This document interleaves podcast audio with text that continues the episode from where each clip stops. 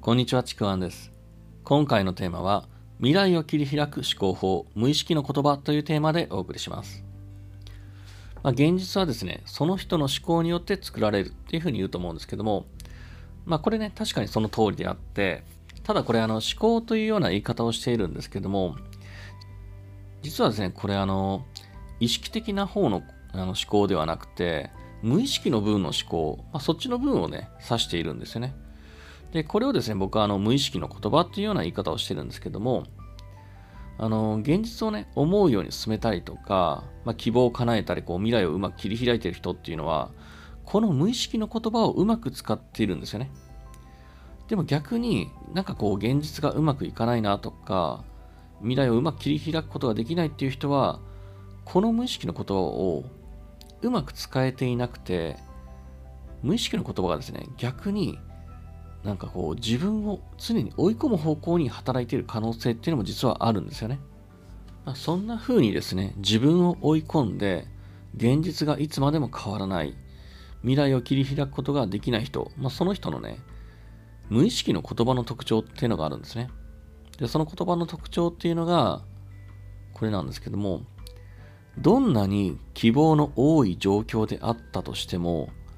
こう必ず最後にはネガティブな言葉で希望を打ち消すっていう特徴なんですね。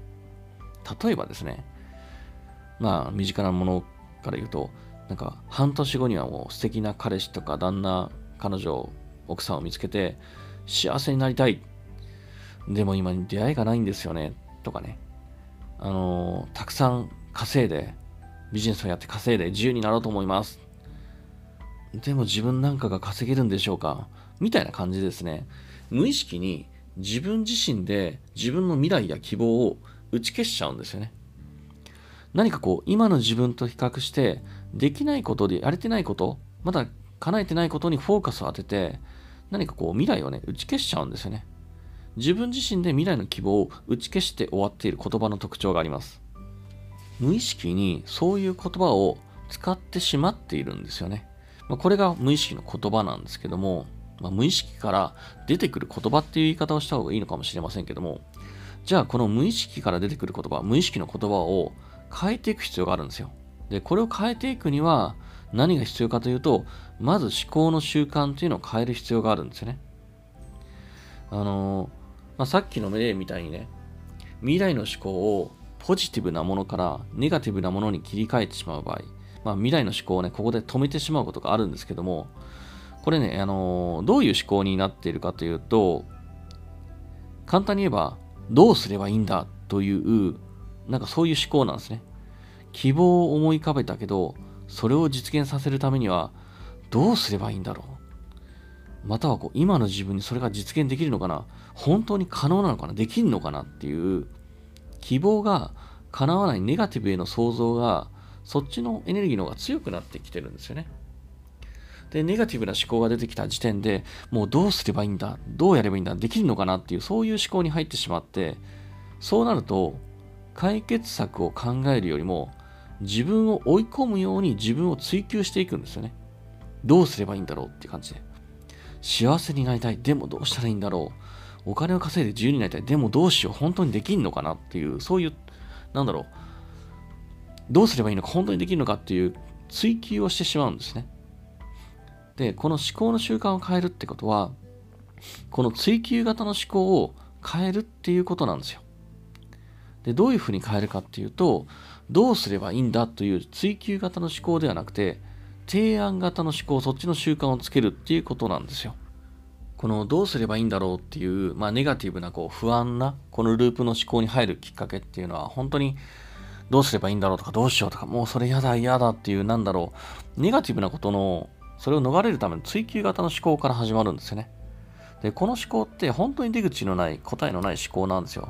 ただただこう不安が重なっていくだけなんですね。だから本当にこれね、今すぐね、この、本当にもうこの瞬間からやめた方がいいですっていうぐらい悪影響でしかないんですよね。で、これなんで悪影響かっていうと、例えばですね、これ、仕事でミスした時に、会社の上司とか先輩から、お前どうすんだよこれっていうふうに聞かれたら、ちょっと焦りますよね。焦って、まともに考えられない、こう思考がうまくまとまらないことってあると思うんですよね。なんかあの、やっぱり、なんかこう失敗とかミスした時に、人からどうすんのって聞かれるのって、めちゃくちゃ嫌ですよね。あの、まあこれね、聞く方はめちゃくちゃ楽なんですよね。簡単にマウント取れるから。あの、会社員とかって結構使う人ってこれ多いんですよね。自分が優位あの優位に立つために。まあちょっとこれ余談ですけど、まあそれ置いといて、あの、これを人からやられたらすごく嫌だと思うんですけども、それは自分自身に対しても実は同じで、同じようなことを自分の中の無意識の中でやっちゃってるんですよ、自分自身に対して。自分が自分になんかこう何かミスをしちゃった時に、お前どうすんだよ、それって、もうこのふうに言ってるんですね。で、その言い方ってもう自分で言っても焦りますよね。これを無意識にやっちゃってるんですよ。これがまともに思考できなくてネガティブにはまっちゃうパターンなんですね。で、これをどういうふうに変えるかっていうと、例えば、そうじゃなくて反対に、もしこうミスした時に上司や先輩から、じゃあこうしたらどうだろうって提案がされたら、なんかすごく楽になって思考も前向きになると思うんですけど、どうでしょう？ちょっとね、想像してほしいんですよ。自分が何かをミスしたけど、なんかその時にどうするんだって言われるよりも、じゃあここを工夫してみたらどうだろうとか、じゃあこういうやり方を試してみたらどうだろうできるかもしれないみたいなね。そんな風に提案された方が前向きになれますよね。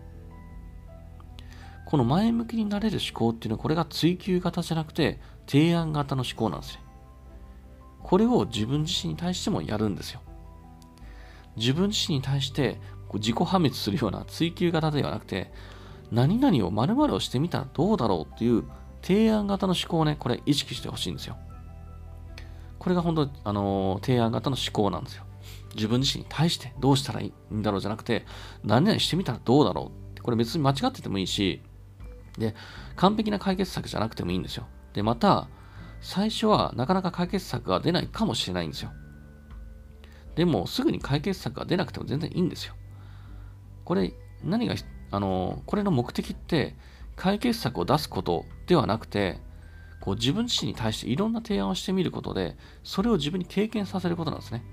何度もそれを繰り返すことで思考の回路、パターンを作っていくものなんですよ。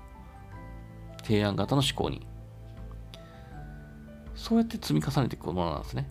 まあ、それでもね、あのたまにどうしたらいいんだろうっていう思考に入るときもあるんですけども、その時はね、一旦思考をやめるか、思考をね、提案型になるようにこまめにこう意識、調整をしてほしいんですよ。まあね、あの、どうしたらいいんだって思考に入った時っていうのは結構自分でも気づかないことってあるんですよね。まあ、いつの間にかそんなこと考えてた、ハマってたみたいなことがよくあるとは思います。まあ、だからこういう時は、一旦思考を止めて、他のことを考えた方がいいんですよね。そうして、改めてあの考え直す追求型じゃなくて提案型の思考で考えるってことを、まあ、繰り返してやってみるってことなんですよ。でそういうふうにこまめに意識することを、まあ、続けることで繰り返すことで思考パターンってだんだんと書き換わっていくんですね。でパターンっていうのは習慣によって作られるんですけども、まあ、習慣って一気に作られるものじゃないですよね。こうやって意識的に何度も何度も繰り返すことで無意識にもそれが当たり前になるようになる。これが習慣化の方法なんですね。まあよくね、習慣化には21日間続けるっていうやり方とかね、まあいろいろあるとは思うんですけども、やっぱ大事なのはこまめに意識をして、それを繰り返す、継続させるってことなんですね。で、それを続けていくと、本当にね、驚くほど自分の行動や現実が変わってくるんですよね。まあ、多少時間かかるかもしれないけども、確実に、まあ、少しずつでも変化していく自分に気づいてくるんですよ。これ気づいた時には、あ、すごいなって本当に自分を褒めてください。これ、ね、本当騙されたと思ってやってほしいんですね。で、これやって繰り返して、その提案型の思考を身につけて、あの、この未来を切り開く、まあ、思考方法、無意識の言葉っていうのを使いこなしてほしいなというふうに思います。というわけで今回のテーマ、えー、未来を切り開く白木思考法、無意識の言葉というテーマでお送りしました。よければですね、いいねとかフォロー、コメントいただければと思います。またですね、説明欄の方に僕の自己紹介、無料のレクチャーありますので、そちらの方もぜひお受け取りください。では最後までありがとうございました。ちくわんでした。